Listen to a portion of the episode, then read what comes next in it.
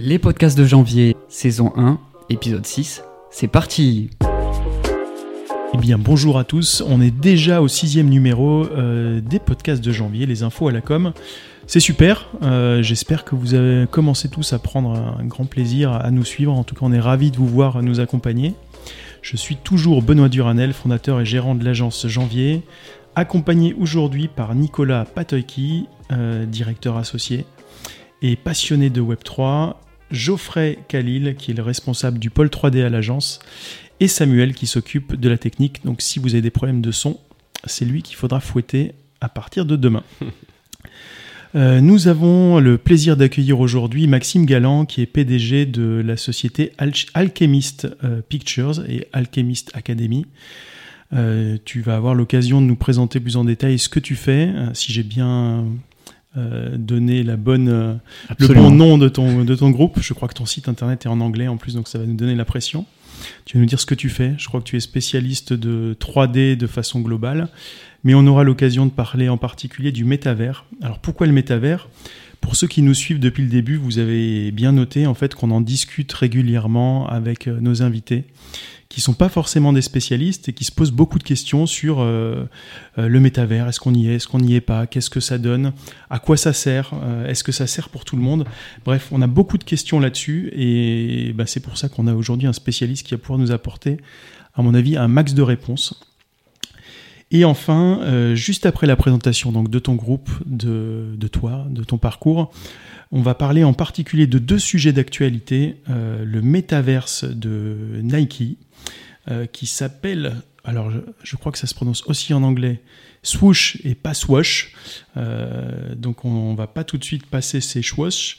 Euh, Dot swoosh, je crois. Mais voilà, on aura l'occasion en tout cas d'en parler tout à l'heure. On va parler d'Avatar 2 qui sort au cinéma dans deux semaines euh, et qui a utilisé en fait dans sa technique des, euh, des nouvelles technologies liées à la motion capture euh, sous l'eau. Ça a l'air super intéressant et là aussi Maxime pourra nous en dire un peu plus. Et on va terminer sur le dernier casque de réalité virtuelle de Meta qui coûte très cher, qui coûte presque 1800 euros. Est-ce qu'il faut l'acheter ou pas? À quoi ça sert? Eh bien vous le saurez à la fin de ce podcast. Bonjour Maxime. Bonjour. Eh bien, écoute, on est ravi de t'accueillir. Euh, donc, comme je l'ai dit tout à l'heure, tu es le PDG de Alchemist euh, Pictures. Qu'est-ce que c'est Alchemist Pictures? Alors, euh, ben déjà, merci de m'inviter à ce podcast, c'est super. euh, tu as dit que j'étais spécialiste métavers, c'est euh, un petit peu de dire ça, étant donné que le métavers, ça se construit et un petit peu à droite à gauche, toutes les entreprises n'ont pas exactement la même approche pour parler de ça, donc j'espère qu'aujourd'hui on va pouvoir un petit peu échanger et peut-être explorer des pistes. Donc, Alchemist Pictures, c'est une société que j'ai fondée il y a à peu près 4 ans. Euh, moi de métier, je suis un technicien euh, de la 3D euh, généraliste. Ça veut dire que dans ma carrière, j'ai pu travailler sur des choses vraiment très diverses, euh, de la publicité, du cinéma, du jeu vidéo, vraiment des choses très variées. Et c'est un petit peu ce que j'ai cherché à, à, rassembler en fait dans l'ADN d'Alchemist, dans le sens où aujourd'hui notre expertise et les services qu'on met à disposition des entreprises et des projets c'est surtout des, euh, des savoir-faire sur les moteurs. Donc euh, les moteurs, qu'est-ce que c'est dans la 3D C'est euh, ben, par exemple des moteurs Community, Unreal Engine, CryEngine, moteur de rendu Arnold, ce genre de choses. Alors c'est du jargon un petit peu de technicien, mais globalement c'est ce qui permet de construire les images. C'est ce qui permet de rassembler les animations au même endroit et ben, de sortir soit des applications utilisables, soit tout simplement ben, des jolis pixels et donc aujourd'hui, Alchemist euh, va euh, proposer son expertise sur ce genre de choses, euh, aussi bien au service de, des applications web que de la publicité, que des films, un peu comme j'ai eu l'occasion de, de, le faire dans mon parcours avant de monter l'entreprise. Alors, première question, en fait, pour ceux qui n'ont pas la chance de t'avoir en face d'eux, tu fais très jeune, Maxime, quel âge as-tu? Euh, je viens d'avoir 26 ans. c'est déjà super jeune, c'est-à-dire que tu as créé ta boîte à, à 22, ans Exactement. À la sortie de l'école euh, Non, j'ai été diplômé assez euh, jeune. Euh, j'ai un petit peu... Euh, mon parcours, il a été euh, surtout freelance en fait. Alors, je suis passé par des expériences plus ou moins longues dans quelques entreprises, mais c'est vrai que je me suis assez vite penché vers l'entrepreneuriat, vers parce que ça me donnait la possibilité justement d'explorer un peu les choses, pas tellement comme je l'entendais, mais disons que ça donnait plus de liberté, un peu moins de contraintes des fois que le salariat, surtout quand on est quand on arrive dans ces industries-là qui sont assez concurrentielles sur les industries créatives c'est dur des fois d'avoir un peu de liberté euh, quand on est tout jeune et que du coup on doit directement s'affilier à une entreprise. Donc euh, j'ai fait ça pour un peu voilà tenter le challenge et puis euh, pour l'instant ça se passe bien. On est 45, on a on a 17 CDI je crois cette année là en, cours. Donc voilà c'est pas mal. on va essayer d'aller le, plus loin possible. pour l'instant toujours le seul associé de l'entreprise donc à 100%, mais ça devrait changer bientôt normalement. Donc je communique pas trop là-dessus mais voilà, j'ai envie de, j'ai envie un peu de m'associer et de, commencer à, à pouvoir euh, m'y mettre à plusieurs euh, sur cette histoire. Donc 17 personnes pour une euh, jeune entreprise qui a 4 ans, c'est déjà énorme, c'est une très belle évolution. 17 CDI, c'est 45 personnes à gérer, c'est énorme. Mm. Et en fait, tu as passé de technicien à, manager, à leader d'une entreprise qui est assez important. Alors ça, ça, ça, a dû apporter ses challenges. Euh, complètement. En fait, en gros, euh, alors heureusement, quand, on, quand tu montes une entreprise, euh, tout se fait pas du jour au lendemain. C'est c'est plutôt un marathon, en fait. Et l'avantage, c'est qu'on peut ben, construire au fur et à mesure. L'arrivée des CDI dans Alchemy, c'est assez récent. J'ai commencé vraiment à embaucher des gens de manière stable depuis, voilà, on va dire, les 12 derniers mois. le truc, c'est que au début, en fait, j'avais la chance d'avoir quand même des, amis ou des, collaborateurs que je faisais intervenir en freelance ou sur des contrats assez courts en CDD euh, ou CDDU. Euh, et je travaillais un peu en, sécurité dans le sens où euh, j'allais, par exemple, m'impliquer sur des projets avec Alchemist. Et une fois que les enveloppes étaient validées, j'utilisais les budgets pour justement ben, rétribuer tous les, collaborateurs. Et ça évitait de trop vite passer sur des charges fixes qui souvent en fait font couler les boîtes de services quand on a euh, beaucoup euh, de charges fixes d'un coup et que la demande par exemple recule, ben c'est ça généralement qui provoque des problèmes. Donc euh, voilà. Et puis en fait là, le, cette croissance un peu insensée, sur, en vrai c'est censé, mais un peu un peu folle sur les 12 derniers mois, c'était bah, c'est en grande partie grâce au métavers en fait, parce que on va dire que beaucoup d'entreprises cherchent aujourd'hui à réinventer les moyens qu'elles ont d'exister dans les mondes numériques ou de tout simplement faire exister leurs produits. Et euh, le métavers semble répondre à euh, beaucoup de besoins euh, ben, qu'ont ces entreprises pour se réinventer, tout secteur confondu. immobilier, vêtements, enfin voilà, cosmétiques, automobile. Alors, tu disais tout à l'heure donc 17 CDI engagés sur les 12 derniers mois. Donc, j'imagine que tu as fait ce choix en toute connaissance de cause et que tu as un carnet de commandes, donc j'imagine assez plein pour euh, te lancer avec autant de salariés aussi vite. Avec qui tu travailles aujourd'hui?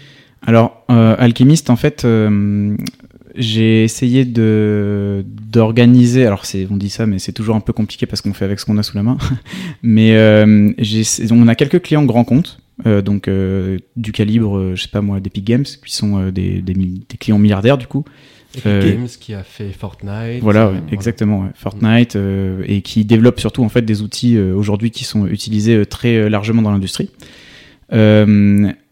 On en a d'autres des clients grands comptes que c'est un peu plus difficile de citer des fois parce que ben voilà on est sous contrat de confidentialité. On en parlera un peu dans l'onglet sur la communication pour pour nos entreprises. C'est un peu compliqué des fois de on est sur des, en fait, tout ce qui touche à l'entertainment de manière euh, massive, donc euh, l'industrie du jeu, l'industrie euh, du film, l'industrie de la série. souvent, en fait, on, peut dire qu'on bosse avec Netflix, Amazon, etc. Mais on peut pas trop parler des fois de ce qu'on fait parce que c'est des NDA. Des fois, on, bosse sur un projet maintenant et puis il sortira en 2024, 2025, 2026. On, on sait jamais vraiment. mais du coup, voilà, on a certains clients de gros calibre.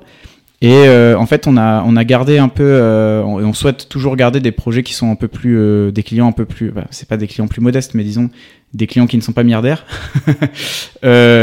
pour justement en fait équilibrer la demande, parce que ben, tout mettre sur un, tout miser sur un seul gros client, s'il est américain, et que demain il décide de s'en aller, bah ça peut faire capoter tout ce qu'on a construit. Donc nous, on, on essaie voilà à l'entreprise de bah, d'équilibrer tout ça et d'avoir à la fois des gros clients, euh, des clients moyens et des, des, petits. Donc on a des projets qui vont de 100 000 euros à 1 million, comme on a des projets qui vont de, euh, de 1000 euh, euros à 2000 euros. Quoi. Donc c'est à des échelles par exemple plus locales ou, des projets un peu plus ponctuels.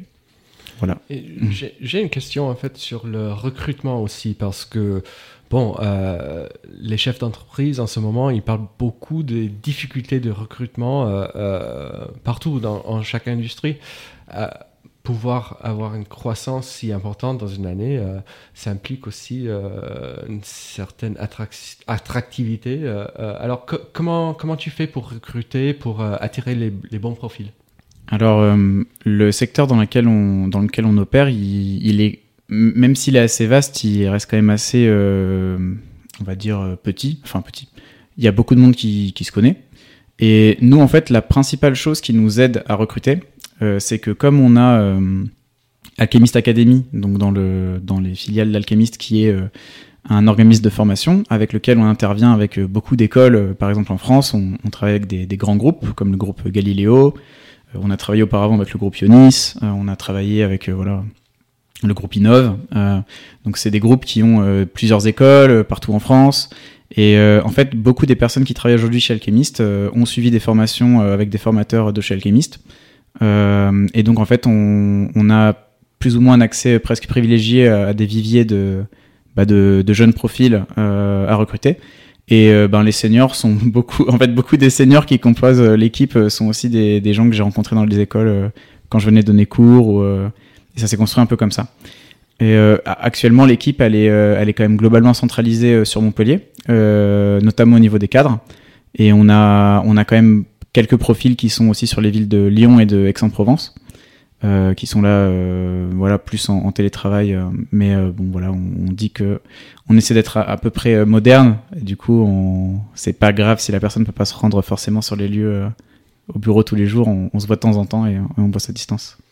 Alors j'en profite parce que c'est vrai que j'avais noté euh, ton l'adresse qui est sur ton site internet, c'est boulevard de la Lironde à Montferrier, et je crois que pas loin il y a Objectif 3D, Objectif 3W, donc je me dit que peut-être euh, ça serait, ferait partie des écoles dans lesquelles tu, tu recrutes. Alors euh, non, alors enfin c'est c'est pas le problème d'Objectif 3D, c'est juste qu'on a on n'a jamais vraiment eu l'occasion de de trop travailler ensemble, même si on était voisins à un moment. Euh, aujourd'hui, on a donc nos bureaux. Euh, aujourd'hui, il n'y a, a plus que la comptabilité en fait à l'adresse que tu viens d'énumérer. On, a des nouveaux locaux qui vont ouvrir secteur Gare au Sud, euh, donc sur Montpellier. Et là, on est en travaux, donc on attend. on a une petite phase où on est tous en, remote, puis on va normalement bientôt tous repasser, enfin en grande partie passer en présentiel. Alors, pour revenir à ce que tu disais juste avant, le fait d'avoir des petits et des gros clients, donc tu existes, enfin ta boîte existe depuis 4 ans et je crois que tu as des clients, enfin en tout cas ton site internet est en anglais, donc tu cibles plus peut-être aujourd'hui l'international. Oui. Euh, comment tu as fait euh, en termes de com ou euh, pour te faire connaître auprès de ces grands groupes et aujourd'hui en fait cibler cette clientèle-là? Alors c'est un petit peu du, du bouche à oreille. alors on a eu une, on est toujours un peu présent sur des plateformes je pense là à des plateformes comme euh, Freelancer, euh, CGRO, euh, on va dire des peut-être pas Fiverr parce que Fiverr c'est très orienté freelancing, mais il y a en fait sur internet des, des, plateformes qui permettent de faire rencontrer des projets avec des, bah, des entreprises. donc il y a une partie de notre tissu qu'on a, enfin de notre réseau qu'on a construit comme ça. Et après souvent c'est du bouche à oreille, c'est-à-dire que on a l'opportunité de travailler sur un projet, euh, qui en amène un autre parce qu'aujourd'hui, euh, ben, on est quand même dans une économie où euh, ben, souvent les grandes maisons ont des filiales qui ont elles-mêmes des filiales qui ont elles-mêmes des filiales. Donc, je sais pas, quand vous prenez par exemple une entreprise comme Ubisoft, vous allez bosser par exemple sur une quelque part, par exemple à Bordeaux, et ça va créer une connexion à Montpellier ou à Paris ou ailleurs. Et euh, souvent, ça tourne un petit peu comme ça. Donc, de manière assez curieuse, on n'a pas, on n'a pas. Moi, je suis pas forcément extrêmement satisfait de la manière dont on communique. C'est pas, c'est pas dans le sens où on communique mal, c'est plus dans le sens où je pense qu'on pourrait euh, bah, faire mieux, hein, comme toujours. Et euh, on a eu de la chance. On a eu de la chance dans, dans tout ce qui est un peu métaverse, NFT, tout ça. On a pu se faire un petit peu une, petite réputation en, ayant des, des projets qui étaient, bah, qui ont bien fonctionné et des clients qui étaient contents. Et souvent, les clients qui sont contents, bah, ils amènent d'autres clients euh, qui ensuite sont contents. Et du coup, voilà, vous voyez un petit peu le, procédé. Et du coup, le site est en anglais, oui, euh, parce que euh, ben, la réalité, c'est qu'aujourd'hui, quand même, 90% de ce qu'on fait est aux États-Unis ou au Canada ou en Israël ou à Dubaï ou, ou au Japon. Voilà, donc ça, on s'adresse plus à, à, ce public-là. Et après, je dirais que l'outil, l'outil le plus utilisé, euh, en tout cas que moi j'ai pu utiliser en tant que que voilà, quand j'essaie de faire le commercial, c'est quand même LinkedIn. LinkedIn est extrêmement important et nous, la plupart des contacts qu'on a, souvent bah, on fait des connexions sur des événements, puis ensuite on continue de parler sur LinkedIn et puis ensuite ça débouche sur des choses. Donc voilà un petit peu le topo au niveau des événements, donc c'est vrai, hein, on s'est croisés, on s'est rencontrés à la REF, hein, qui était un événement du, du, MEDEF, un gros événement du MEDEF sur, euh, sur Montpellier. Vous faites d'autres salons ailleurs, sur Paris, à l'étranger? Ben, On en a régulièrement. Par exemple, hier soir, on était à la Tour Eiffel euh, sur l'inauguration du métavers euh, Mira. Alors, bon, on n'a pas travaillé dessus, mais enfin, en tout cas, c'est un projet qu'on suit de près parce qu'il a l'air vraiment super intéressant. Et euh, en fait, de manière générale, on, essaie de faire en sorte qu'il y ait euh, voilà des un peu des petites têtes d'alchimistes euh, à droite à gauche. Alors pour nous, sur notre industrie, il y a plusieurs gros événements en France. Euh, il y a le marché international du film d'animation à Annecy, dont vous avez peut-être déjà entendu parler, mais qui est un, un énorme événement avec 15 000 personnes où les Américains viennent, les Japonais viennent. Enfin vraiment, c'est vous avez tout le monde là-bas. Vous pouvez écraser Disney, Amazon, Netflix, sans entre guillemets sans problème. Euh, et euh, on fait voilà, euh, en France, on a la chance d'avoir un pays qui est quand même très très riche culturellement et qui prend soin de ses industries culturelles et créatives. Et du coup, bah, assez régulièrement, on est quand même invité ou on a l'opportunité d'aller prendre du temps sur certains événements. C'est sur ce type d'événement que tu vas rencontrer du coup ces clients grands comptes avec lesquels tu vas potentiellement travailler sur la suite? c'est sur ces événements-là que des fois on fait des, des, premiers contacts et puis après, oui, et sur la suite, on, on commence un petit peu à, à approfondir la relation. Et après, sinon, euh, ça peut aussi passer, vraiment pour avoir des clients grands comptes, ça passe aussi par de l'appel d'offres. Hein. Euh, souvent, ils émettent des besoins, euh, on les trouve et puis on essaie d'y répondre. Et, et, et voilà. les industries culturelles et créatives, hein, c'est un des piliers de la région, donc je crois que la région aussi est assez présente. Tu travailles un petit peu avec les institutionnels aussi ou? Très peu. on essaye de s'investir au MEDEF, c'est pour ça qu'on s'est croisé à la REF. Euh, mais après, c'est vrai que ça, ça, prend beaucoup de temps et euh, c'est quelque chose sur lequel j'aimerais bien euh, travailler justement avec, avec mes collaborateurs. c'est peut-être de se faire un peu accompagner là-dessus parce que c'est sans rentrer sur le fait que ce soit politique ou quoi que ce soit, c'est quand même on fait beaucoup de choses sur le territoire. Il y a beaucoup de projets qui sont publics ou qui ont, ben, il y a des appels d'offres, voilà, régulièrement qui sont qui arrivent. Et c'est ben, c'est bien de pouvoir y répondre. Pour pouvoir y répondre, il faut quand même être un peu présent dans les cercles de discussion des institutions qui gèrent ça. Et euh, du coup, c'est intéressant. Le monde physique a son importance toujours. Mais oui, oui. Les appels d'offres seraient-ils fléchés? Non. Euh, oh non, je ne sais pas. Alors, tu nous as offert une bonne transition tout à l'heure. On parlait de, tes projets, en tout cas de tes clients grands comptes, euh, en local ou à l'étranger. Qu'est-ce que tu leur vends justement en fait? Que fait Alchemist Pictures comme service exactement? Le service qu'on a le plus euh, vendu euh, là cette année, c'était celui du visual development. Alors, qu'est-ce que ça veut dire visual development? En fait, c'est quand vous avez un projet, euh, en fait, on va travailler sur toute la, tout le travail créatif qui va permettre d'identifier le visuel du projet. Alors, on parle pas du tout de com type logo, tout ça. On est vraiment sur le, par exemple, je sais pas si vous avez un jeu vidéo ou un film, à quoi ça va ressembler en fait. Donc avec les outils qui vont vraiment être utilisés dans le film ou dans le jeu, on va essayer de créer euh, des visuels qui euh, sont représentatifs et qui vont, sur lesquels on va pouvoir baser en fait des validations avec un réalisateur, avec un directeur, euh, pour ensuite aller sur le vrai projet. Parce que en fait, si on prend un peu la plupart des produits des industries culturelles et créatives, que ce soit des produits en VR, des métavers, des jeux, des films, souvent en fait on a trois phases la pré-production, euh, qui est une phase dans laquelle on réfléchit, on écrit, euh, on teste visuellement, même euh, au niveau des sons aussi, de la musique. souvent, c'est plutôt des, des, cellules réduites qui travaillent là-dessus, où on a quelques personnes. Ça peut aller de 5 à 40, hein, j'en sais rien.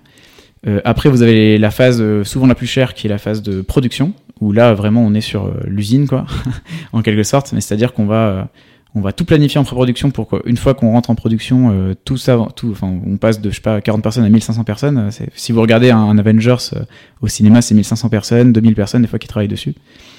et après, il y a la post-production et, le, et la fin, enfin pas la fin, et la fin ou la suite de, la vie du produit. De plus en plus, on a des produits qu'on fait vivre. une série, ben, on fait d'autres saisons. un jeu, une fois qu'il est sorti, ben, on le maintient, on fait des mises à jour, des choses comme ça. Donc la post-production, c'est euh, quand la production est faite, euh, c'est tout ce qui va être après étalonnage de, enfin voilà, synchronisation avec les sons, finalisation des images, tout ça. et bon, alors c'est un peu dur de comparer la post-production pour un jeu, pour un film, pour un amateur, parce que c'est pas du tout les mêmes produits. Mais globalement, voilà, il y a ces trois phases-là où souvent on redescend un petit peu aussi en, effectif et on, finalise les choses. Euh, c'est beaucoup de sujets. Hein. c'est très bien. Et des sujets peut-être un peu plus euh, petits, par exemple du motion design, 2D, 3D, tu en fais aussi pour des clients plus locaux peut-être? On en a déjà fait par exemple pour, pour la CPM ou voilà, pour un peu faire des campagnes publicitaires. Maintenant, c'est pas, c'est pas vraiment notre cœur de, métier. Euh, on le fait pour, pour aider des projets, mais c'est aussi le métier d'autres, d'autres agences qui sont plus spécialisées que, que nous euh, là-dedans.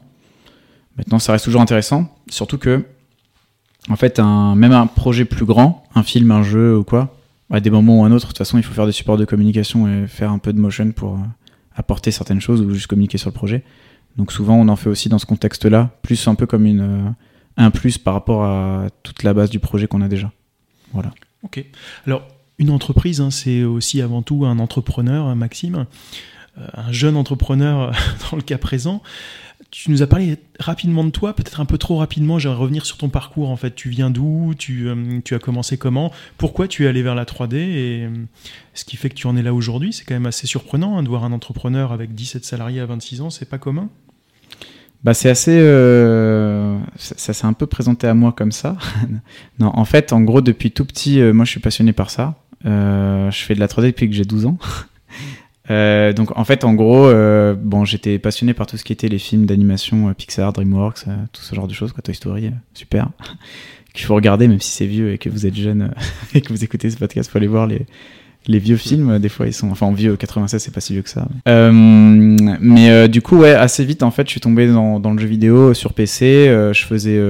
J'ai commencé à faire un peu du modding. à l'époque, pour ceux qui connaissent, je jouais à Warcraft, à Warcraft 3, à Age of Mythology, à des jeux un peu comme ça.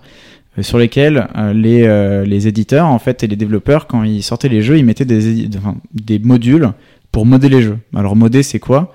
C'est quand vous allez prendre la base d'un jeu euh, et vous allez un peu modifier, donc créer des nouveaux niveaux, euh, créer des nouvelles histoires, euh, ajouter des choses dedans. Donc je suis rentré là-dedans un peu comme ça. J'ai trouvé un groupe d'amis qui faisait à peu près la même chose. On a fait ça. Bon, ils, ont, ils bossent plus, ils bossent pas là-dedans. Je suis le seul qui a été jusqu'au jusqu'au bout du bout.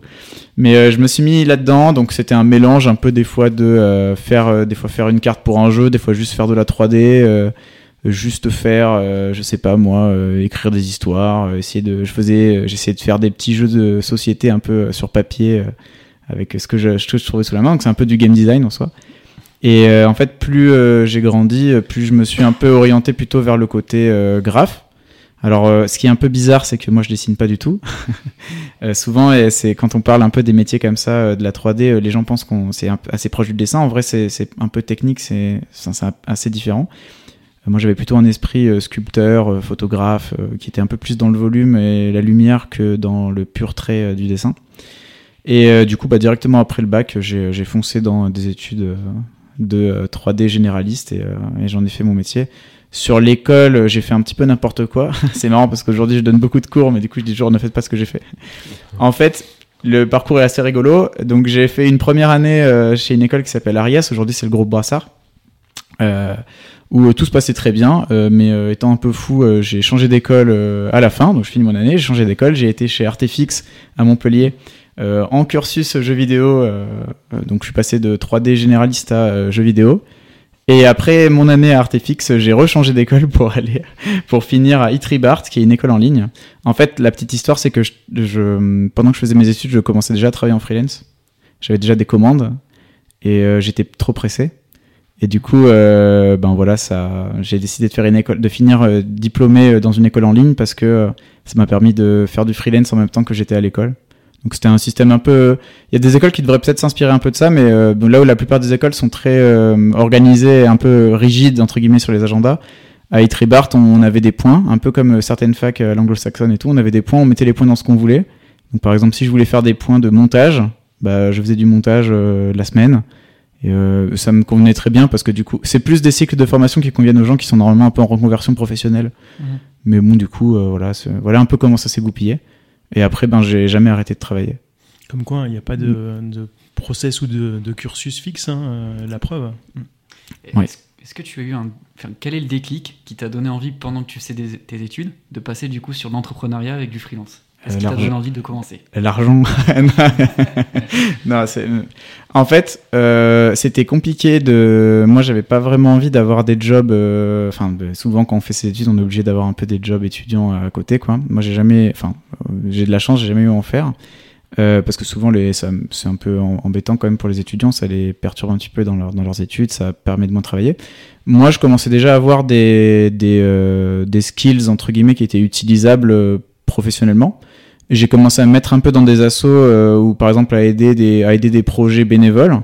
Euh, je me suis rendu compte que ce que je produisais c'était utilisable. Et en fait, petit à petit, ces projets bénévoles m'ont euh, donc de, de, la 3D, je sais pas moi, par exemple pour des pour des assos, pour des pour aider des réals qui qui pas de budget, qui- qu'il fallait aider. Souvent, la norme, enfin c'est la norme. On va chercher un peu des étudiants pour nous aider, quoi. Donc j'ai commencé un peu comme ça. Et, euh, puis de fil en aiguille, ça m'a amené sur des opportunités qui des fois qui rapportaient pas beaucoup et puis des fois qui rapportaient un peu plus. Et euh, en fait, ça s'est fait presque tout seul, quoi. J'ai pas, j'ai pas vraiment. En fait, je me suis pas dit ah, je vais faire un grand plan et j'aurai une stratégie et tout. Je, je l'ai pris comme ça venait. J'essayais de faire du bon boulot et de d'après rester assez euh, assez courtois, voilà. De et voilà, ça s'est fait. et, euh, Tant alors, mieux. Peut-être par curiosité, en fait, comment ça s'est fait la première fois avec ce premier gros client? Tu nous parlais tout à l'heure de clients entre 100 000 euros et 1 million, c'est énorme, c'est presque un chiffre d'affaires d'une entreprise euh, sur un projet. Comment tu as réussi à toucher ce fameux client euh, qui t'a... Euh, alors c'est, euh, j'aime bien parler d'un, j'aime bien appeler ça les projets d'appel. En fait, souvent quand c'est, ça arrive jamais que vous aviez par exemple Renault qui arrive et qui vous dit OK salut, je vais vous passer euh, toute ma campagne de communication, vous allez faire mon prochain configurateur. Ça, ça se passe pas vraiment comme ça. Souvent on, approche les grands comptes parce que les grands comptes en fait ils gravitent autour de plein de projets.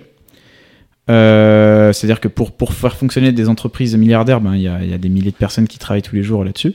Et souvent, en fait, ça commence par des petits bouts, euh, des petits bouts de quelque chose qu'on fait, euh, qu'on fait bien. Et puis après, on demande euh, peut-être, enfin, on fait savoir qu'on peut prendre un peu plus. S'ils se mouillent un peu, ben, ils peuvent, ils peuvent nous amener à, à enchaîner sur la suite. Et en fait, voilà, ça a grossi petit à petit, en fait. Genre, d'abord avec des, des projets à 2-3 000, puis après à 10 000, puis après à 50 000, puis après un peu plus. Et à un moment, faut savoir dire aussi, non, désolé, ça, je sais pas faire. Parce que, ben voilà, il faut pas. C'est aussi, il faut avoir conscience de ça quand on est entrepreneur, c'est qu'il faut pas trop aller sur des. Enfin, faut, faut des fois prendre des risques et, et euh, essayer de se réinventer et essayer de- d'accepter des challenges. Mais il faut aussi, euh, voilà, être conscient de, de ce qu'on fait. Que euh, dès qu'on passe, enfin, bah, gérer un projet à 2000 euros, euh, c'est quelque chose. Gérer un projet à 500 000 euros, c'est autre chose. faut Donc, savoir euh, dire non. Faut savoir, ouais, faut- en fait, faut savoir dire euh, je sais pas ou savoir dire euh, ça, je suis pas sûr. Mais on va peut-être voir comment on peut faire. Tu Voilà. peux essayer de déléguer sur certains projets la partie où toi tu es moins sûr de réussir. Et euh, je Euh, sais pas après. Alors, comment- ouais, dé- délégué. Alors, Alchemist ne sous-traite pas. Euh, en fait, c'est assez euh, sage, vraiment. Après, dans la plupart des contrats, de toute façon, qu'on signe avec les, les clients, c'est marqué qu'on n'a pas le droit de sous-traiter, de toute façon, donc euh, au moins c'est vite vu. Par contre, demain, si on a vraiment un Amazon ou un Netflix qui nous, par exemple, je sais pas, vient, avec, vient nous voir avec un projet de série qu'on serait pas capable de faire intégralement, ou un dessin animé, quelque chose comme ça, en fait, moi, plutôt que de dire oui, je le prends et après je le sous-traite, on va plutôt être sur une démarche où, euh, bah voilà, à Montpellier ou en France, on est quand même sur un écosystème où il y a beaucoup d'autres studios. Euh, ces autres entrepreneurs qui ont eux aussi des studios, ben, on se connaît, on se parle souvent, on se voit. Et moi, un peu mon, voilà, je me dis que pour grandir et éventuellement avoir des, encore des projets plus gros, euh, bah, ce serait plutôt de dire, bah, écoutez, nous, voilà, 40 personnes, ça peut pas faire euh, un long métrage tout seul euh, de, de telle équivalence. Par contre, on connaît tel studio, tel studio, tel studio, et ils vont travailler avec nous là-dessus.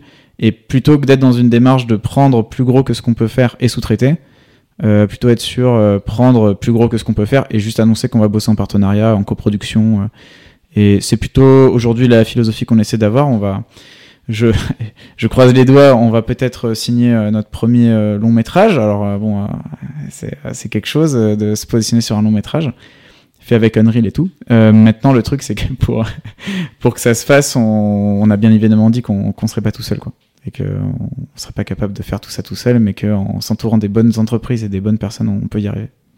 Alors, tu as répondu à, à- à pratiquement en totalité à une des questions que je voulais te poser, c'est l'environnement montpelliérain en, par- Ouais. en particulier. En fait, c'est vrai qu'on a l'impression qu'il y a beaucoup d'entreprises, beaucoup d'écoles, beaucoup de boîtes qui travaillent, beaucoup de boîtes locales, mais aussi des boîtes internationales comme Dwarf qui a été racheté, Ubisoft. Euh, Est-ce que le- l'environnement montpelliérain est particulier, en tout cas dans la 3D, ou a une image positive à l'international ou c'est nous qui nous faisons un petit cocorico tout seul hein? Il y a la French Touch. Hein. French Tech ouais. Non, il y a la French Tech, mais il y a la French Touch. euh, vous savez, la French Touch, c'est le, le, mouvement français, la musique. Euh, en fait, euh, ce, que, ce qui est pas mal, c'est que Montpellier, c'est une ville déjà dont la, enfin, qui voit émerger quand même pas mal d'entreprises euh, qui sont dans ces industries-là. On a le géant Ubisoft qui est là depuis un certain temps, hein, ça fait 20 ans je crois, même peut-être plus longtemps que ça, qui sont à Montpellier. Et qui euh, fait un peu le, le, chef de cordée, euh, notamment au niveau du jeu vidéo, parce qu'en en fait, il y a beaucoup de gens qui étaient chez Ubisoft, par exemple, qui, euh, après 10 ans de carrière, 15 ans de carrière, ou même moins, des fois, se sont allés fonder leur studio indépendant, et ont du coup ont commencé eux-mêmes à faire émerger des nouveaux studios qui aujourd'hui, des fois, sont un peu plus gros et tout. Euh, on a un géant, enfin on a, Dwarf aussi, qui a un assez gros studio d'animation qui, peut-être peut-être vous connaissez, mais qui, a eu l'opportunité d'être positionné sur des projets comme par exemple pour Disney, ou, voilà, donc qui, fait un bon rayonnement. Et en fait, de manière générale, là, il y a de plus en plus d'entreprises parisiennes qui euh, déménagent, enfin, ou qui du moins externalisent des filiales euh, à Montpellier.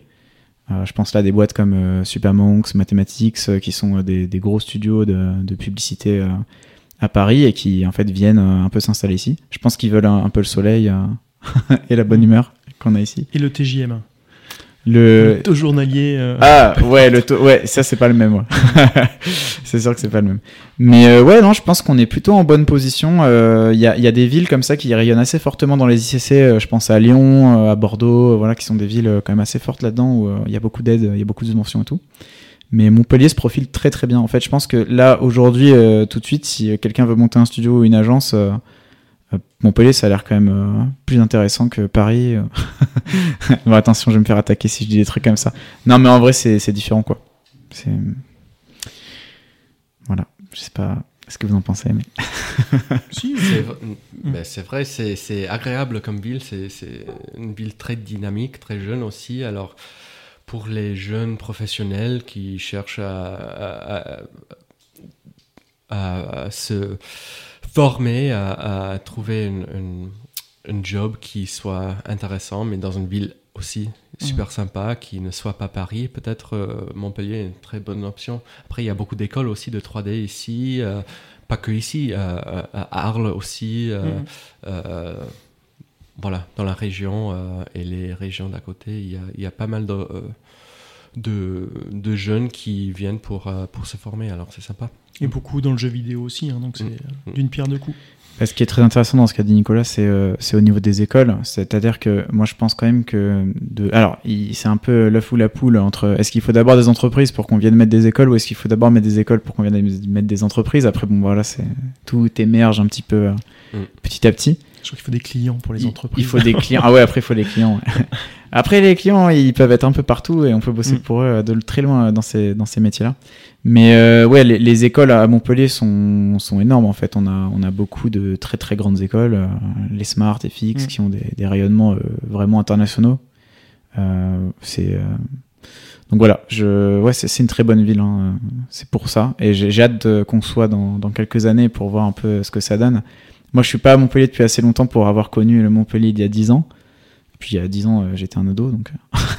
bah, 17 salariés au bout de 4 ans, euh, on verra dans 4 ans, mais. On verra dans 4 ans, ouais, où, où c'est où c'est allé, quoi, mais. Euh, en tout cas, ça sera peut-être un peu un peu trop petit. Un peu trop petit, ouais. mais en tout cas, c'est en bonne voie, je pense. C'est en très très bonne voie. Tu, tu avais fondé ta boîte à Montpellier ou tu as déménagé après et tu Okay. Non, euh, j'habitais euh, ouais, déjà à Montpellier quand j'ai fondé euh, l'entreprise. En fait, j'ai bougé en termes. Bon, je suis pas resté sur des durées trop longues, mais j'ai vécu à Paris, Lyon, Reims, à peu près. Et Montpellier, c'était. bon, voilà, c'est la ville où il y a beaucoup d'écoles, c'est au soleil, c'est dans le sud. donc, non, c'était un bon endroit pour s'installer. Alors, on va essayer de creuser un petit peu maintenant. Maxime, tu nous as glissé quelques petites infos au début de, l'émission. Tu nous as dit que tu cherchais potentiellement des, des, des, associés, ou en tout cas qu'il y avait des prochaines actualités que tu allais annoncer au niveau de ton capital.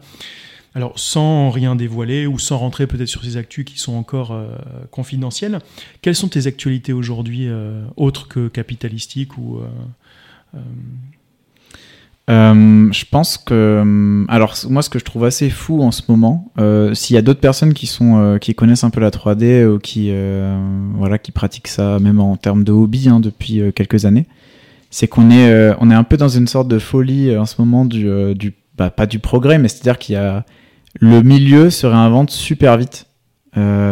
quasiment tous les mois, on a l'impression qu'il y a des nouvelles technologies qui viennent tout changer. Et euh, c'est un peu une course permanente à, la veille techno enfin la veille technologique est euh, je trouve plus complexe à faire qu'il y a qu'au début en fait qu'il y a un début pour moi donc euh, il y a 4 5 6 ans quoi. parce qu'on a toujours l'impression qu'on est entre guillemets en retard sur quelque chose qu'on doit qu'on doit connaître. ça c'est l'actualité je trouve la plus forte en fait c'est la, la, rapidité à laquelle ça, ça se développe quoi.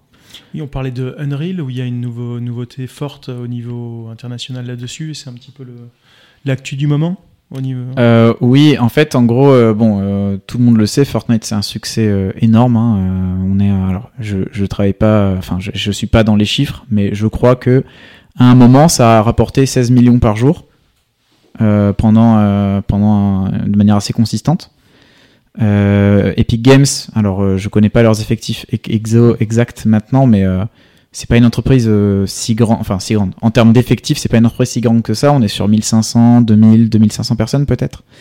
Euh, si vous faites le calcul, 16 millions par jour, euh, par an, par rapport à, 1500 ou 2000 personnes, ça fait un bon paquet.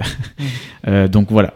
tout ça pour dire que, en fait, ils ont su rebondir sur sur le succès de Fortnite pour réinvestir dans des choses qui font vraiment bouger le, le secteur et euh, en fait, il débloque des choses qui étaient entre guillemets bloquées euh, parce que on souffrait un peu de. On va dire que les éditeurs qui développaient les logiciels, euh, c'est pas qu'ils ralentissaient, mais c'est que ça devenait de plus en plus dur de faire de la vraie innovation. Et Epic Games euh, récemment, avec son la sortie de son moteur Unreal Engine 5, a changé énormément de choses. Euh, notamment Unreal qui restait quand même une technologie qui était dédiée au cinéma euh, pardon, pas au cinéma, au jeu vidéo, euh, se met à attaquer un peu le secteur euh, ben, euh, de l'animation, euh, du dessin animé, du long métrage, etc. Vous avez peut-être vu la série Mandalorian. Bah, les décors de Mandalorian sont en grande partie sont, utilisent Unreal pour.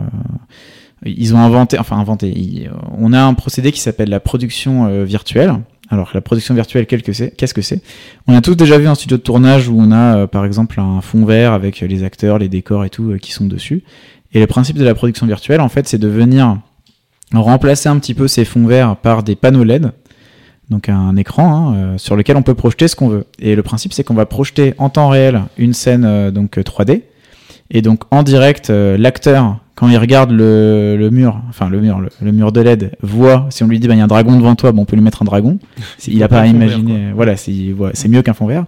Les réflexions, du coup, sur les objets qui sont sur le plateau de tournage sont déjà cohérentes avec l'environnement 3D euh, qui va être ensuite euh, post-prod. Donc, euh, si vous avez, je sais pas, une explosion à droite, ben, on a vraiment, comme l'explosion peut se jouer sur le plateau, sur les écrans, bah, toutes les réflexions qui pourraient opérer sur le, corps de la personne qui est à côté ou, voilà, les objets sont capturés par, la, caméra. Euh, donc c'est super pour la lumière en fait.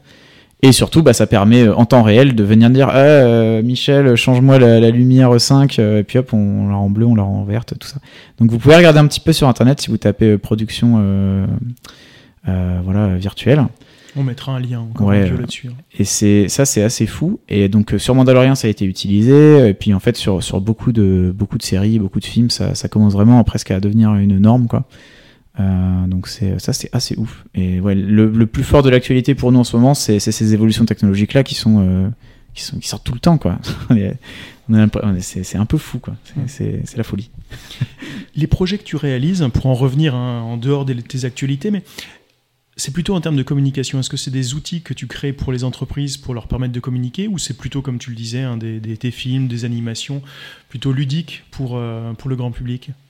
Euh, c'est plutôt euh, souvent nous on est plutôt sur les produits qui vont être ensuite distribués donc plutôt pour le tout public enfin pourtant pour le public donc les jeux les films les choses comme ça. Et la communication on c'est pas c'est pas le centre de notre métier parce qu'on n'est pas une agence de communication on est un studio créatif, donc du coup c'est un peu, c'est un peu différent.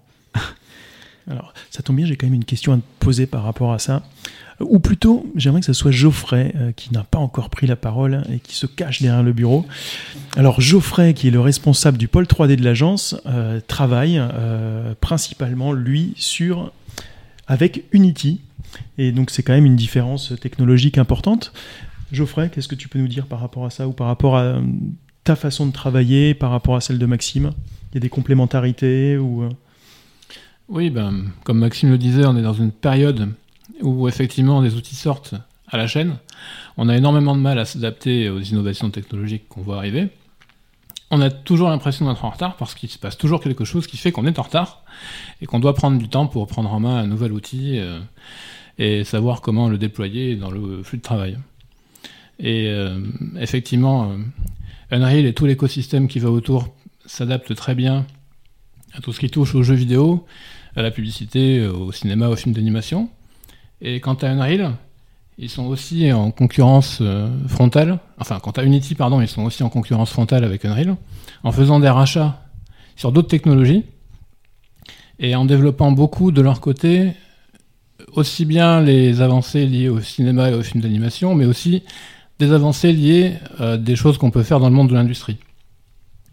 Par exemple, ils font de la simulation de, de comportement de voiture pour les constructeurs automobiles ils implémentent des intelligences artificielles pour faire des modèles 3D dans des environnements 3D qui récupèrent des données du monde réel et qui permettent de faire des vraies simulations.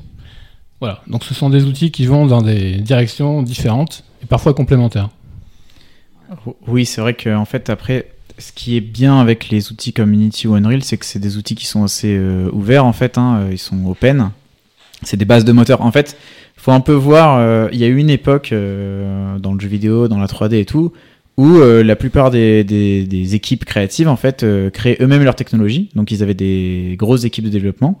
Et d'eux-mêmes, alors il y a par exemple la société Buff de Pierre, qui avait été fondée par Pierre Buffin, dont on a tous déjà vu le travail normalement sur beaucoup de films de Luc Besson, voilà Arthur et les Minimoys, des choses comme ça. Et en fait, Buff a toujours créé, ont toujours créé eux-mêmes leurs outils. Euh, de 3D, de modélisation, de rendu, euh, de texture, de tout ce que vous voulez. Et euh, en fait, là, les années, enfin, depuis les, années récentes, on a des, géants logiciels qui, qui sont en fait comme des banques de code géantes, un peu comme Unity ou Unreal, où déjà dedans, en fait, il y a énormément de fonctions qui sont déjà développées et sur lesquelles, en fait, nous, on va venir développer notre projet, mais pas forcément redévelopper tout ce qui existe. Mais c'est pas parce qu'il il y a une banque de code disponible qui est limitée que maintenant les entreprises peuvent pas venir et améliorer ce code euh, avec ben, des ajouts, euh, des plugins, euh, des choses comme ça. Et c'est vrai que c'est c'est ça qui est assez passionnant en fait hein, quand on parle d'Unity ou d'Unreal, c'est qu'en fait on peut les prendre pour en faire presque ce qu'on veut quoi. Mm. et du coup réussir à être innovant en utilisant ces, ces outils-là. Ok, donc Unreal, Unity, il n'y a pas de guerre en fait, tout est complémentaire. Pas pour nous. enfin, il y a quand même une petite guerre dans les rachats opérés par Unreal ou par Unity, qui se disputent euh, les sociétés innovantes euh, qui maîtrisent des outils. Euh, tu évoquais Weta Digital à un moment. Et à moins que je me trompe, il me semble que Weta a été racheté par Unity précisément. Alors, pour nuancer. c'est ce qu'ils ont annoncé en tout cas. C'est ouais ouais, j'avais vu l'article, c'était il, y a quelques mois. Je suis, je sais pas si Unity a racheté Weta ou s'ils ont pas racheté une division de Weta, ce qui n'est pas la même chose. Euh, parce que ben, enfin, Weta, c'est une boîte quand même euh, énorme. Hein, euh. et le prix de rachat me semblait anormalement bas s'ils avaient racheté tout Weta. C'était, alors par contre, je l'ai pas du tout en tête. Hein, le chiffre était quelques milliards, je crois. Je, 4, non Oui, c'était astronomique. Et c'est vrai qu'ils sont assez obscurs sur les détails. Euh, ouais, voilà, c'était un peu sur les tailles, mais moi, de ce que j'ai cru comprendre, c'est qu'ils avaient racheté un bout, ou en tout cas une, une division de développeurs euh, chez Weta, mais peut-être pas tout Weta. Bon, voilà, après, je, je, ne travaille pas chez Unity, je ne travaille pas chez Weta, euh, donc je suis comme nous tous un, observateur extérieur. Quoi. Mais, On va laisser ça pour les journalistes spécialisés. Exactement. Alors, on a parlé de beaucoup de sujets, euh, un sujet en particulier pour lequel tu nous as dit que tu n'étais pas un expert, parce qu'en fait j'ai cru comprendre qu'il n'y avait pas encore d'experts euh, dans la Web 3, c'est un sujet qui est relativement neuf, hein, qu'on essaie de suivre nous aussi à l'agence, que tu suis aussi, et donc tu es plus passionné, un peu comme Nicolas, de, ces nouvelles technologies. On va parler en particulier maintenant d'une des premières actualités euh, qu'on t'a soumises c'est la plateforme Metaverse, enfin la plateforme Web3 de Nike. Donc euh, c'est Nike.swoosh, swoosh, Nicolas, peut-être que tu as... Swoosh. Ouais, ouais. il faut être anglophone pour bien le, le prononcer. Alors, euh, les métaverses, comme je t'ai dit en introduction, les, les, les, principes, enfin, les premiers invités de, au podcast, on avait tous, alors c'est peut-être parce qu'on est très vieux par rapport à toi, hein, mon cher Maxime, mais on, on, avait tous un petit peu de difficulté à se projeter dans les fonctionnalités ou l'intérêt de ces métaverses. Et j'ai cru comprendre, hein, Nicolas m'en a beaucoup parlé, que toi, tu y croyais à fond que c'était, euh, c'est même pas demain qu'on y arrive, on y est aujourd'hui dans les métaverses. Donc là-dessus, j'aimerais bien avoir ton avis et peut-être avec ce sujet sur Nike en particulier.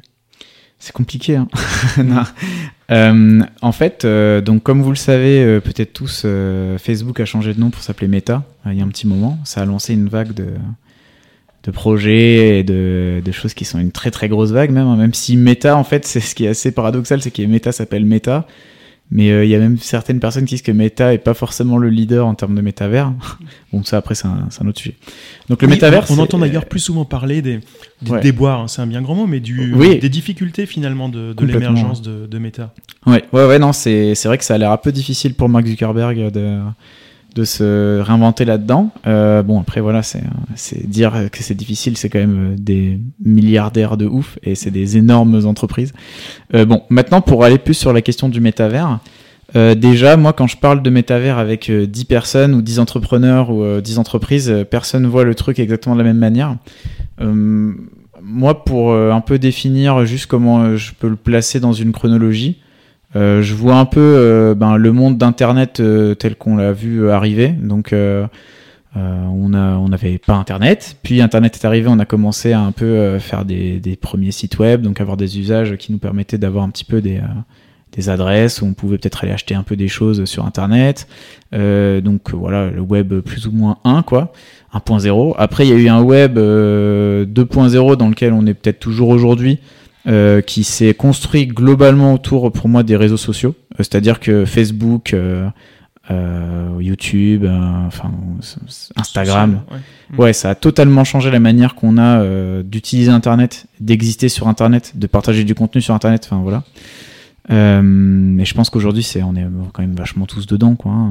moi, je, je sais pas quel est mon temps d'utilisation de YouTube, Facebook ou quoi, mais c'est, c'est assez élevé.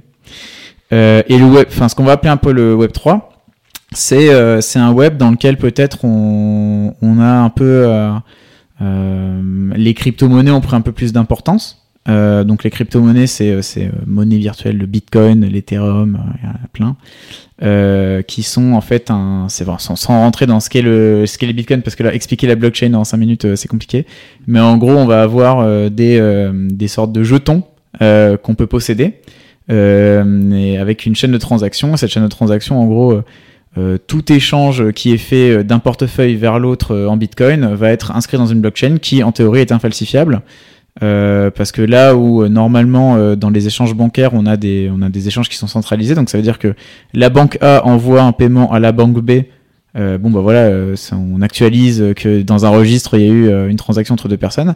Dans la blockchain, le principe c'est qu'on va multiplier en fait les endroits où on va écrire les transactions et du coup si quelqu'un veut falsifier les transactions qui, qui s'y passent, il faut qu'il remonte tous les nœuds on a écrits dans le registre. Donc c'est bon là c'est extrêmement vulgarisé et peut-être pas très bien expliqué, mais en gros euh, c'est un système extrêmement fiable. Bon, ça, pollue, ça, prend euh, beaucoup de puissance de calcul et tout, c'est très compliqué. Mais euh, un petit peu là-dedans, on a vu émerger un type de certificat bien particulier qui s'appelle le NFT, donc le Non-Fungible Token. Donc on va peut-être parler avec Nike juste après. mais qui, répond à une problématique qui est que comment est-ce que j'authentifie que monsieur machin est propriétaire d'un objet numérique ou d'un objet digital? Euh, par exemple, je sais pas euh, si moi, voilà, moi je suis artiste, euh, je sors une image, je sors un tableau. comment être propriétaire de ce tableau? Propriétaire au même sens qu'on pourrait l'entendre quand euh, on dit que euh, j'ai acheté un monnaie, voilà, j'ai un tableau de monnaie, bon, chance à moi. euh, donc, bah oui, je le possède chez moi. J'ai peut-être un certificat d'une, du moment où je l'ai acheté aux enchères ou d'une, ou au moment où je l'ai acheté à une galerie, voilà, quelque chose comme ça.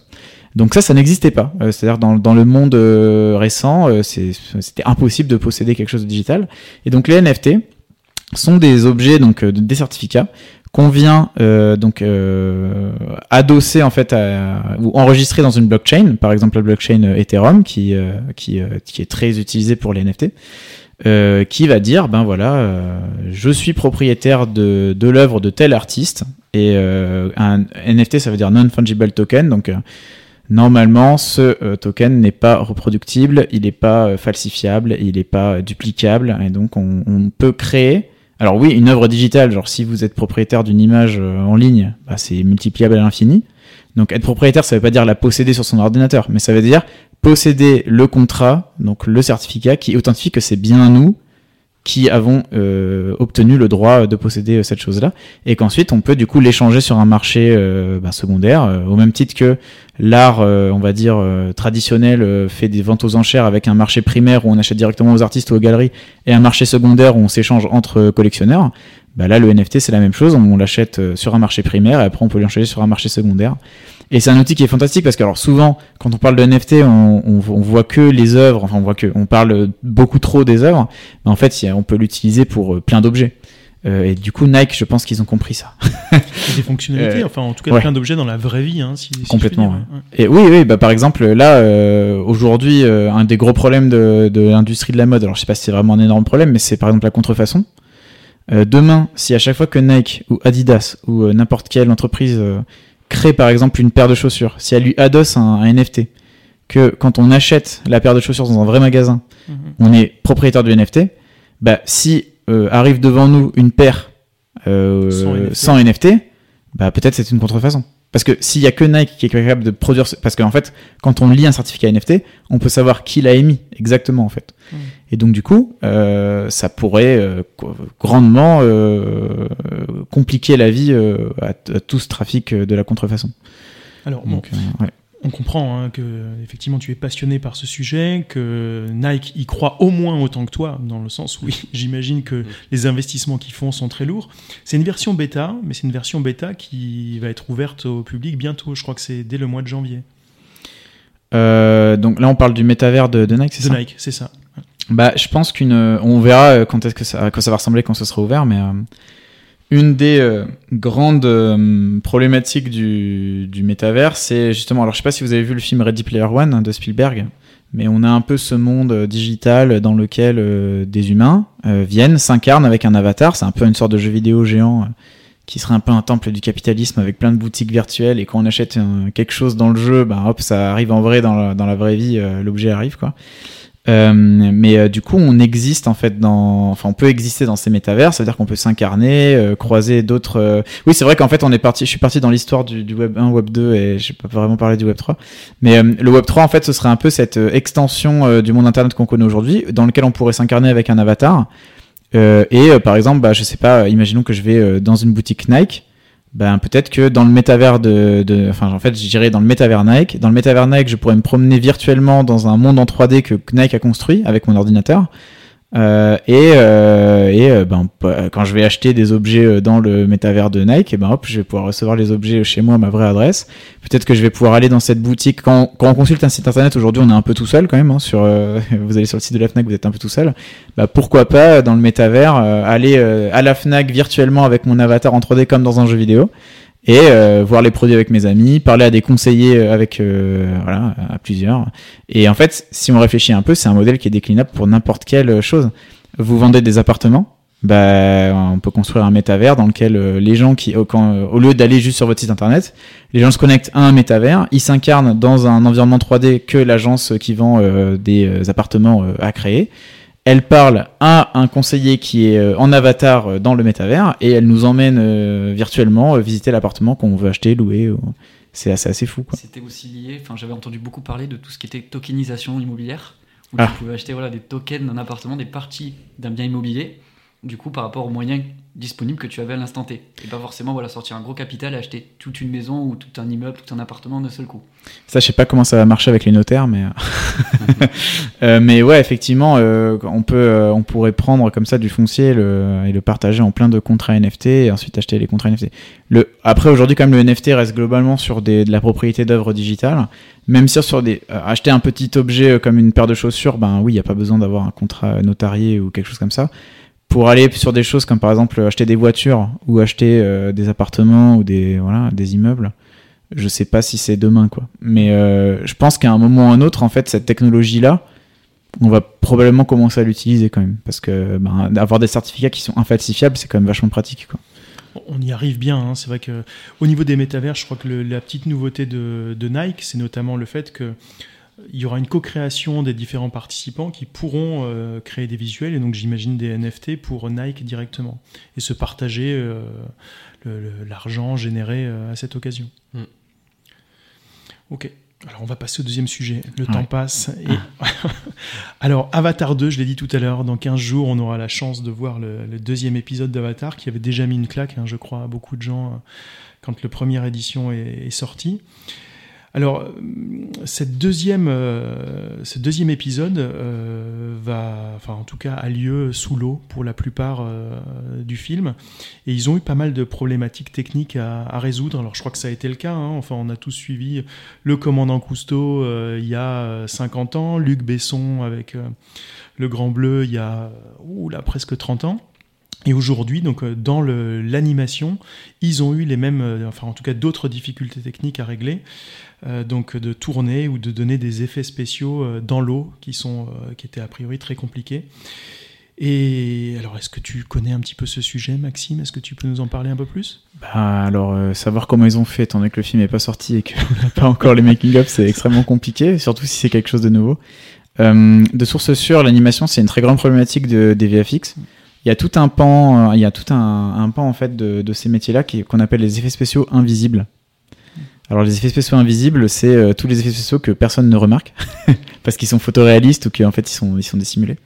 Euh, donc Cameron ou euh, Peter Jackson, voilà, ont, ont, beaucoup travaillé avec un studio qui s'appelle Weta en Nouvelle-Zélande. Et Weta, le, ça, fameux. le fameux Weta, ouais, qui a toujours été un énorme précurseur en fait dans, dans le cinéma et notamment dans les, les technologies d'image synthèse. C'est eux, qui, par exemple, qui, qui étaient derrière bah, le Seigneur des Anneaux avec Gollum, euh, Gollum qui est euh, la séquence où Gollum parle dans les deux tours euh, face caméra, euh, donc c'est une image synthèse, hein, Gollum. c'est une image, enfin beaucoup de personnes dans les spéciaux disent oh, que c'est une séquence qui a, qui a changé le cinéma. C'était un vrai, moi. Tu pensais que c'était un vrai? Alors c'est quelque chose que les gens souvent ne savent pas et pensent, c'est que souvent, vous savez, il y a Andy Serkis qui est donc l'acteur qui un, un performeur euh, qui, euh, qui a fait euh, beaucoup de personnages, César dans La planète des singes, Gollum, puis, puis plein d'autres. beaucoup pensent qu'en fait Gollum, dans, déjà dans le Seigneur des Anneaux, les deux tours, c'est il est en performance capture, en motion capture. En fait, à l'époque, ça n'existait pas. donc c'est un peu Weta qui a ouvert les portes de tout ça. Mais quand on voit Gollum dans le Seigneur des Anneaux, les deux tours, il est animé à la main. Mmh. C'est-à-dire qu'Andy Sarkis faisait les prises vidéo euh, et après, on le mettait dans les mains des animateurs et les animateurs essayaient de reproduire son mouvement.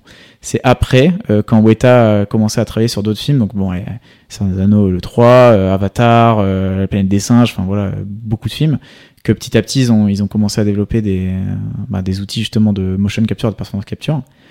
Il y a deux grands, aujourd'hui, il y a deux grandes familles, entre guillemets, dans la motion capture. Il y a la capture par, le, par combinaison gyroscopique, où en fait, vous mettez un acteur vous mettez une, euh, une, combinaison avec plein de capteurs. Et en fait, ben, il y a des petits gyroscopes qui détectent quand euh, ben, les bras vont bouger. Ben, vous voyez, il y a une différence d'axe. Et donc, du coup, on va dire tous ces petits mouvements, on les synchronise avec un double numérique euh, qui est donc lui en 3D virtuel, enfin en 3D, donc dans un monde virtuel. Et ben, quand l'acteur bouge le bras, ben, son double numérique bouge le bras. Donc souvent, on imagine que ça se fait tout seul, mais ben, déjà sur Avatar à l'époque, donc le premier, euh, ça demandait beaucoup de travail, c'est-à-dire que euh, Cameron voyait en direct les, euh, une prévisualisation de ce que ça allait être, mais il faut quand même noter le travail de tous les animateurs qui sont passés derrière en fait et qui corrigeaient les, les captures de mouvement. Euh, et alors là, qui l'ont fait, qui les fait sous l'eau. Je sais pas exactement comment ils ont capturé tout ça. Et l'autre famille en fait de motion capture qui existe, c'est la, c'est la capture par, euh, enfin, par, par optique en fait. Donc, euh, on va avoir plusieurs caméras dans une, sur un stage qui vont regarder ce que fait l'acteur, avec qui va avoir une, du coup une une, une combinaison avec plein de capteurs euh, que cette fois-ci on va on va traquer par par par vidéo en fait. Euh, c'est comme ça notamment qu'on fait les visages. Euh, ouais, on, va, on va avoir un acteur avec plein de petits points sur le visage et quand il fait des grimaces, ben, son double numérique fait les mêmes grimaces, plus ou moins. Euh, donc voilà, c'est les deux choses. Peut-être que Weta a inventé une nouvelle manière de faire euh, sous l'eau. je, je sais pas, on verra un peu euh, exactement de comment ils ont fait ça. Mais en tout cas, ouais, c'est ce qui est sûr, c'est que c'est quand même des, des, films. Enfin, moi, ce que je dis à chaque fois qu'on me parle des films, par exemple, de Cameron ou c'est que c'est des films laboratoires quoi. En fait, c'est des films comme ça qui font vraiment progresser le cinéma à, l'étape d'après. Le premier Avatar, euh, ça a sorti il y a plus que 10 ans, non? 2009, je crois. Il me semble, ouais. Et j'étais impressionné. Ah, c'était en 3D, hum. mais vraiment très hum. bien fait. Euh, et franchement, euh, j'ai très hâte de, de, voir le deuxième parce que voilà, ils ont une, bonne réputation. Voilà. Et mm. c'est fait par Ubisoft aussi, euh, Avatar. Euh, alors, je crois pas. En fait, je crois qu'ils sortent un jeu Avatar. Ah, dans l'univers de Avatar, mais je crois pas qu'ils fassent le film. Après, on sait pas, hein, mais, euh, mais je crois pas. Après. Est-ce que tu penses que on va bientôt arriver à l'époque où on va avoir des acteurs entièrement en cybermesh, 100% numérique, qui vont arriver à tenir la vedette euh, d'un film entier? C'est-à-dire, mais avec un humain derrière euh, ou euh, Avec ou sans? Avec ou sans humain? Il n'y a pas un mot pour ça? On dit pas un VTuber? Non? C'est pas ça? Virtual tuber Ouais, je crois, ouais, avoir déjà entendu ce terme. Ah ben, on, va vérifier. Je crois qu'il y a un mot ouais, pour ça. Euh, il y a un épisode de Black Mirror aussi qui en parle, je crois. si vous connaissez. Euh, il y a un épisode de voilà Black Mirror, c'est une, une, série de science-fiction d'anticipation où du coup on se pose des, des questions sur euh, ok telle, telle, technologie si on la si on la pousse un peu dans, dans ses limites, qu'est-ce que ça devient? Et ouais, c'est vrai que ce serait marrant d'avoir des personnages que tout le monde célèbre mais qui en fait n'existent pas quoi. Mm. Bon, après, on le fait déjà avec l'imaginaire, l'écriture et tout. Mais... Je crois qu'en Asie, il y a déjà un présentateur ou une présentatrice télé mm. C'est vrai, c'est une de ça. Mais je crois que j'avais vu une, alors ça n'a rien à voir, mais je crois que j'avais vu une entreprise en, dans, au Moyen-Orient qui, dont le CEO c'est un robot quoi. Hmm. ouais. Je, crois que j'avais vu un truc comme ça. Ouais. Peut-être que ça marche. Hein. C'était pas Elon Musk? Non non, c'était pas. C'était pas Mark Zuckerberg non plus. Elon Musk est un VTuber en fait. Voilà. Elon Musk en fait, euh, ouais, c'est il est en 3D. Alors, pour savoir exactement comment ils ont résolu ce problème de la motion capture sous-marine, euh, il n'y a plus que quelques jours à attendre. Hein, vous le verrez exactement au moment où sortira le podcast. Euh, donc, Avatar 2, c'est le 14 décembre. Donc, et vous verrez donc euh, le motion capture sous l'eau. Alors vous aurez peut-être l'impression qu'il n'y a pas d'effets spéciaux, ce sera peut-être un des effets spéciaux invisibles, mais ça risque en tout cas de valoir le coup. Donc euh, pensez euh, au travail peut-être hein, qui, qui aura permis d'aboutir à un résultat aussi fantastique que, que ce qu'on imagine. Dernier sujet du jour, le casque de Meta. Donc on revient cette fois-ci à, à Mark Zuckerberg après Elon Musk. Alors, Meta vient de sortir un casque de réalité virtuelle et de réalité augmentée. Euh, qui coûte cher. En fait, c'est a priori c'est le plus cher jamais sorti pour le grand public, 1799,99 euros. Est-ce que pour ce prix-là, euh, alors je sais que c'est vrai que les casques euh, de réalité virtuelle, on en parle depuis longtemps, on en a une ou à l'agence, on n'en a plus aujourd'hui, euh, même si Geoffrey joue de temps en temps avec son, exemplaire, mais c'est vrai qu'on en entend moins parler. Est-ce qu'aujourd'hui le fait que Meta sorte un, casque aussi cher, est-ce qu'il faut commencer à regarder, est-ce qu'il faut l'acheter? Est-ce que vous avez... Moi j'ai pas encore, j'ai pas essayé. j'ai essayé le Quest 2 il est très beau en tout cas. Hein, c'est vrai que c'est des bons produits. Après, euh, la, chose un petit peu. Alors, moi, la, VR, j'y suis depuis le, premier Vive et le premier Oculus en fait. Euh, au studio, on a, on a du PSVR, de l'Oculus, du Vive parce que des fois, on peut s'en servir pour certains, certaines applis. Donc, mais j'ai quand même. Alors, bon, il faut faire gaffe quand on parle de, ces sujets-là, mais euh, moi, je trouve quand même que la VR, des fois, reste un petit peu gadget. C'est-à-dire que le, le monde que dépeint Spielberg dans Ready Player One avec euh, les humains qui sont 8 heures par jour, 12 heures par jour, c'est-à-dire que là où nous on est assis devant des écrans tous les jours hein, dans le monde actuel, est-ce que les casques vont venir remplacer ça? Je suis pas sûr à 100%. C'est-à-dire que oui, faire des choses en VR c'est génial. Oui, la VR ça permet sur des expositions, sur des salons, d'avoir vraiment des expériences immersives qui sont uniques. oui, dans une utilisation qui est un peu arcade euh, ça peut être super euh, voilà dans, les salles les VR rooms ou de temps en temps avec des amis euh, voilà pour, pour rigoler après est-ce que ça va remplacer nos ordi? Enfin nos ordi ou en tout cas parce que le Quest c'est une particularité hein, c'est que c'est un, ordi en lui-même hein. il n'y a pas besoin d'avoir un device externe donc oui ça fait 1700 balles mais ou 1800 balles mais on a quand même un device complet hein. c'est c'est pas juste un objet qu'on va brancher ensuite sur un ordinateur euh, mais est-ce que ça va tout remplacer? Je ne sais pas. Est-ce qu'on peut dire qu'on est un petit peu en avance euh, par rapport à ces technologies ou euh, C'est chaud. Enfin, c'est un peu. Déjà, il y, a, il y a 20 ans, il y avait des tentatives sur la, sur la VR. Oui, on se rappelle peut-être même des lunettes de Google qui ont fait flop, en tout cas Alors, aujourd'hui. Les Google Glass? Oui. ça, c'était du. Alors, ouais, souvent, on, fait. c'est de la réalité augmentée, c'est pas de la réalité virtuelle. Mm. Euh, je pense qu'une partie hein, de. Ouais, ouais, c'est vrai qu'il y a, il y a la, la VR, donc c'est vous êtes immergé avec un masque euh, dans un monde virtuel. Donc euh, là, c'est ce que fait l'Oculus. Après, il y a la réalité augmentée où vient un dispositif. En fait, la réalité augmentée, on l'utilise tous tous les jours sur nos téléphones. Quand on fait un filtre Snapchat, ben, c'est de la réalité augmentée. Et Google avait fait la tentative avec ses lunettes pour, pour justement avoir des affichages tête haute, donc voir des hologrammes en fait. Moi, ça, j'y crois un peu plus, euh, dans le sens. Enfin, c'est pas que j'y crois plus ou moins, c'est que euh, l'utilisation qu'on va avoir de la réalité augmentée me paraît plus proche de ce qu'on utilise euh, aujourd'hui, ce qu'on fait avec nos smartphones, que ce que vont faire les casques, en fait, de réalité virtuelle. Et moi, je me vois bien, là, on est en train de parler des futurs locaux qu'on va acheter ou d'un truc comme ça. Et on a tous des lunettes de réalité augmentée et on nous affiche en direct sur une table un hologramme de, du bâtiment quoi qu'on va acheter. Donc euh, voilà, voir un petit peu des, hologrammes un peu partout parce qu'on aura des lunettes, ça je pense que ouais vraiment euh, on va y arriver. On va y mm. arriver quoi qu'il arrive. Après qu'on soit tous euh, enfermés dans la VR 8 heures par jour comme aujourd'hui on utilise des ordis, ça je suis un peu un peu moins sûr quand même. Mm. Ça répond un petit peu à la question qu'on se pose. Hein. C'est vrai que c'est un casque qui est grand public, donc euh, grand public à ce prix-là. Est-ce qu'on a déjà des besoins grand public? Par contre, professionnellement, évidemment, hein, il y a déjà des, des utilisations dans l'immobilier ou d'autres qui sont euh, qui sont réelles. Mais Meta mm. le présente comme un outil de travail plus euh, de que un outil ou un jeu de mm. vidéo. En fait, si on regarde le site web de Meta pour le Quest Pro, euh, les cas d'usage sont plus pour des réunions de travail. Si quelqu'un euh, mm. euh, travaille à distance, ça permet d'avoir de, des réunions en 3D où on a l'impression d'être en face de, nos, nos, collaborateurs ou collègues et qui nous permet de faire des, des choses intéressantes.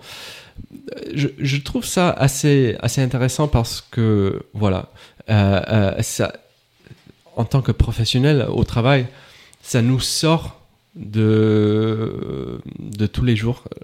Je ne sais pas si je m'exprime bien, mais, mm. mais ça, ça, nous, ça nous met dans un environnement différent, virtuel, qui peut mener à plus de créativité. Alors ça, c'est sympa. Le prix, oui, c'est inabordable pour la majorité des gens, je crois, 1800 euros. Mm. Euh, mais euh, pour des entreprises, peut-être plus abordable. Et ça suit un petit peu le, modèle économique ou la stratégie de, euh, parlant d'Elon Musk, euh, de, Tesla, euh, il y, a, il y, a, 10 ou 15 ans, ils, sortent avec un produit hyper premium, très cher, qui est un petit peu le concept où on développe les technologies et on, essaie au, moins de, de sortir un produit, même s'il est, même s'il est très cher. Et au fur et à mesure, dans le temps, euh, s'ils ont assez de chiffres d'affaires, euh, assez de succès, euh, le prix va baisser. Il va avoir des modèles peut-être à, 180 euros en, en, 3, 4, 5 ans. On verra bien. Mais je trouve ça intéressant. C'est c'est peut-être pas un outil pour tous les jours, pour rester dans le métavers 8 heures par jour. Sinon, pour des pour des petites séances de brainstorming, pour des réunions virtuelles, ça pourrait être sympa. Hmm. Voilà à tenter. Si jamais on a un petit peu de budget l'an prochain, on, pensera au, au, Meta Quest Pro. Bah, peut-être, nous, en vrai, je dis tout ça, mais je pense qu'on va en acheter un alchimiste hein, quand même. Hein. Au moins un pour, pour ce. Voilà, pour... Je, je, je, viendrai au nouveau locaux pour. Euh, pour essayer, ouais. Alors, si vous voulez euh, découvrir les MetaQuest Pro, pensez qu'il y aura un exemplaire dans les futurs locaux de Alchemist Picture. Merci beaucoup euh, Maxime Galland hein, d'avoir euh, été avec nous aujourd'hui, de nous avoir consacré autant de temps. On a un petit peu dérapé, mais ça prouve la richesse des sujets qu'on a abordés aujourd'hui. Euh, merci beaucoup. on aura l'occasion, j'espère, de te réinviter, ou peut-être toi de nous réinviter dans tes futurs locaux et on fera un podcast délocalisé. Merci à toi, à très bientôt. Euh, pour tous ceux qui ont aimé les sujets qu'on a abordés aujourd'hui, regardez bien en bio, vous aurez tous les liens vers Alchemist euh, Pictures, mais vers toutes les actualités dont on a parlé aujourd'hui. Et je vous donne rendez-vous dans une quinzaine de jours. Alors ça sera peut-être avec Geoffrey, donc vous avez commencé à entendre la voix aujourd'hui, qui nous parlera peut-être de, des configurateurs, comme ça on restera un petit peu sur la 3D. Et je vous dis à très bientôt pour le prochain épisode. Et merci encore Maxime, Nicolas, Geoffrey et Samuel. Merci. Merci.